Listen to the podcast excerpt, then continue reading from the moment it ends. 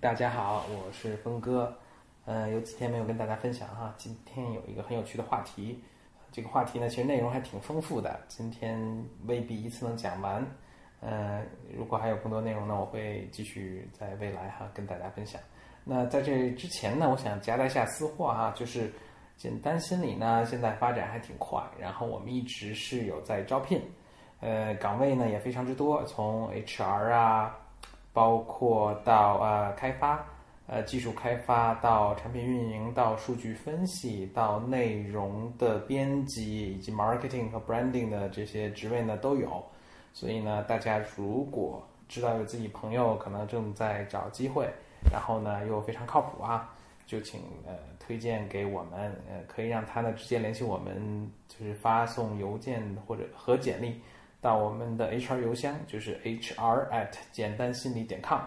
OK，那行，那今天的内容我先说一下啊，我到时候会分享几个链接哈。那第一个链接呢，这个也是今天这个内容想到的尤其啊，叫是一篇文章，是 Washington Post 华盛顿邮报的一篇文章，叫做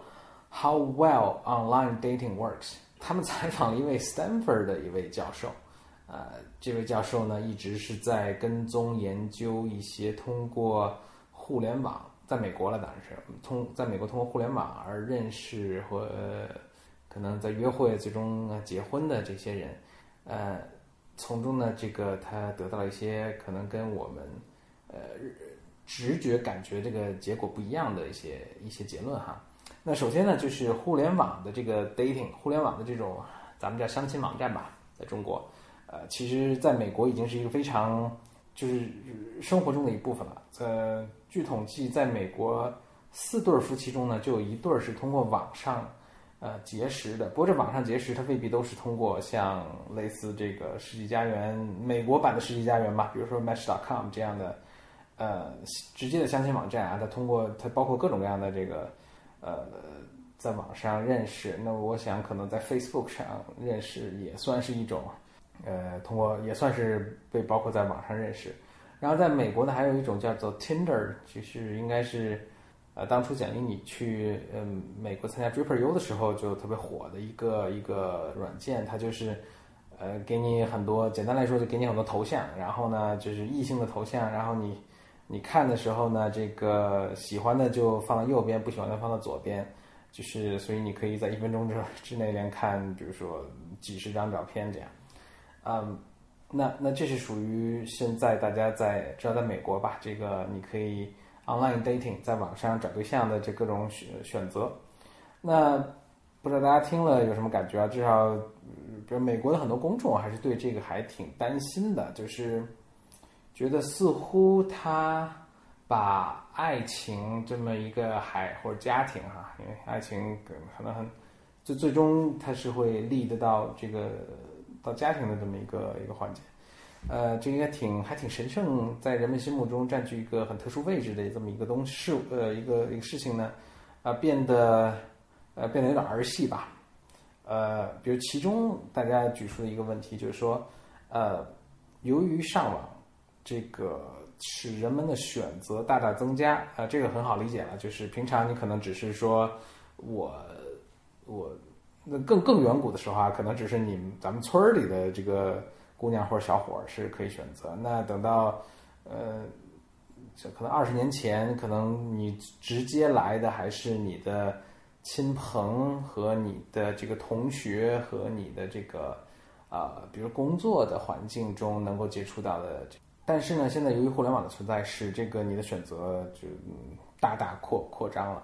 那那这个是好还是不好呢？经济学学家一般都会说，这个呃选择越多是越好的一件事情啊。现在这个经济学的观念也有改变，认为选择多，你再去甄别这个呃选择哪种选择最好的同时呢，这本身是有一个成本，所以当选择多到一定程度，它可能未必就好了。呃，这个我还印象挺深的，因为我在。有一本还挺有名的书，叫做《The Paradox of Choice》，啊，是一个叫一位叫做 Barry Schwartz 的的心理学教授所写的。嗯，这个心理学教授正好是我本科读书的时候，他他是 Swarthmore 的这个呃教授。非常有趣的是，我当时应该是大一大二的时候，我还去呃，因为暑假嘛，暑假其实也很感兴趣，在暑假在这个各个系里面做些研究。我当时申请的一个呢，就是去给 Barry Schwartz 去给他做这个算助教吧，就是啊帮助他做一些心理学的实验。那当时就是呃，他应该是已经写了这本书，然后已经相当有名了。我记得有当时呃，我最终没有没有跟他暑假并没有真的跟他去去给他做助教，但是我记得当时我去见了他，还是我们还有一个对话，然后他也挺好奇中国的这个情况。我就说中国当然是发展也很快啊，等等，然后他就对此表现了极大的忧虑，呃，焦虑吧。他他说这个，呃，这种呃，这种市市场经济所带来的，呃，必然会带来这个极大的选择，但是极大的选择呢，这从他的这观点来说呢，呃，这并不是一件一件好事，呃，可能会反而会带来了这个，嗯。这种呃选择焦虑吧，呃，我还记得就是应该是我毕业后的一两年，有一年这个我们呃就是美国毕业嘛，他们学生一般都会请这个教授啊什么来来给大家做做演讲，呃，当时呢就是 Barry Schwartz 就是做了这个演讲，他就说你们啊，其实比如说你毕业之后，嗯，你知道比如说你的爱人，呃或者你的你的女朋友或者男朋友知道要要搬去波士顿了。所以呢，意味着其实你可能要搬去波士顿，所以你找工作就必须在波士顿这么一个环境里找，这个城市找，啊，这看起来是对你是一个限制，但其实呢，这个未尝不是一件好事。人生有太多的变量，可能的确不是一件好事。嗯，它未必会让你的这个最终的结果这个最优化。呃，其实你把其中很多一些大的变量定下来之后，呃，你再去微调那些。相对小的这些变量，其实呢，这可能是一个非常值得推荐的一个一个路径哈。也有推荐这本书了，在这个的呃提供的链接中，就是《The Paradox of Choice》啊，嗯，那之后呢，呃，还有一个呃这个 online dating，大家觉得是一个是一个问题的一个事情啊，就是说这个 online dating 是不是有点 superficial 啊，太流于表象了？就是比如说呃。比如说这个刚才说的 Tinder 吧，就是，呃，大家，呃，完全就是判断一个人，完全就是几秒钟的一个事儿，时间，他就是呃，那几乎就完全是从外貌去判断。那你他觉得你好看，就直接把你划向右边；觉得你不够好看，就去纯 physical 里的好看啊，他就把你划向左边。呃，这个似乎不是一个我们特别推崇的一个价值观。呃，那。这位 Stanford 教授对此的这个回答就是说，呃，其实人本如此，人性本如此，呃，呃，可能只是在网通过网络和技术呢，使这个呃更放大了人的这一这一个这一个特点，嗯，这个特征吧。另外也使也使它的操作变得更容易。但是如果你要对此，有意义或者不满的，其实你可能你可能只是在对人性非常根本的一个东西，这个呃在质疑它。这个不知大家听了作何感想啊？反正我听了也是心情还是挺复杂的，我也不知道该怎么去判断这个事情。不说回来啊，就是有关这个 online dating 这个事情呢，就是呃，在美国除了有一个叫做 Match.com 呃 Match.com 这个这个网站呢，其实还有一个非常非常著名的一个网站，好像后来被 Match.com 还是被 Harmony.com 就是也是跟 Match.com 类似的一个网站，呃，或者竞争关系的一个很大的网站给购买了。但是我想，我想给大家介绍这个很有趣的这个网站，叫做啊，哎呀，这个名字应该怎么念？应该叫做 A Cupid，应该是叫 A Cupid 这个网站。呃，他们呢，这个网站的来来历也是挺有趣的。它是两个哈，两个还是一个一个哈佛的这个数学系的一个学生啊创建的。所以呢，他对这个 online dating 就是有一个非常呃非常数学的一个 一个做法，呃，它体现在什么呢？就是他们体现在他们经常收集他们就是就使用他们网站的这些用户的这些数据，当然这些都是匿名的，而且他并不看某一个人的数据啊，他是把这数据集成集成一起来看一个整体的一个一个行为啊，他会看这些数据，然后呢，经常发一些非常有趣的这个博客文章。在他被购买之前呢，他的博客文章是呃每就是这个洛阳纸贵啊，就是每出一篇就大家都疯转。嗯，比如说他有一篇文章啊，就随便举举一个文章，他有一篇文章叫做 "Don't be ugly by accident"。他说是什么呢？就说他分析了大量的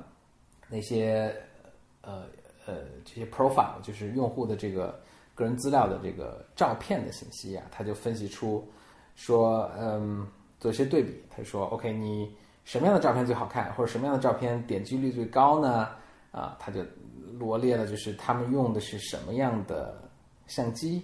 啊，他们用的是什么样的镜头？呃，这个焦距，然后他们这个景深有多远？然后他们是一天之中在这个呃一天的是几点的时候拍摄的？等等，他罗列了很多这个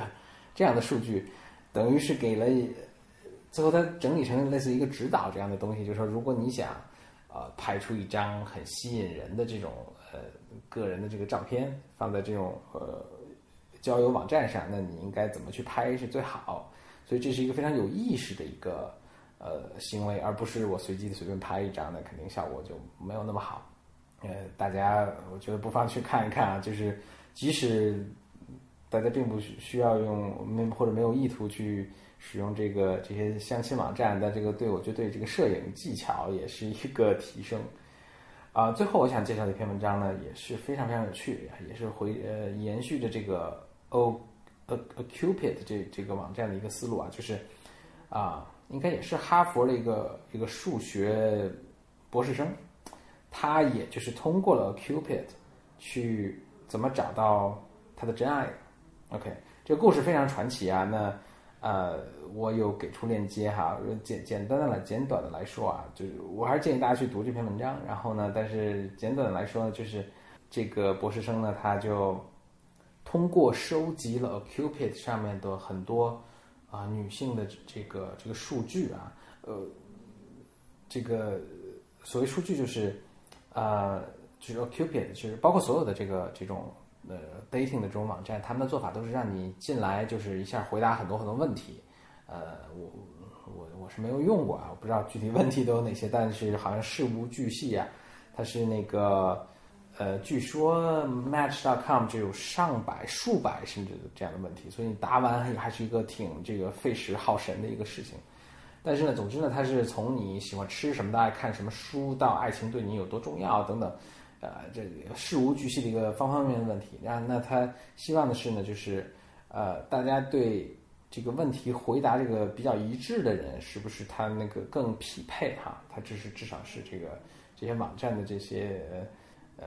后面的动机在里面，但是当然人其实是非常复杂的一个呃一个生物，它你通过哪怕上百个问题，是不是能够捕捉到一个人的这个本质的一个喜怒哀乐啊、人生经历啊，它可能应该也是未必哈，但是这是可能是目前能做的最好的一个一个一个做法了。但总之呢，这个数学数学天才他是收集了大量的这些呃女士的这个这些信息。哎，话说，其实说到这儿，我也忘记了这个文章。哎，这文章我是比较有久以前看的，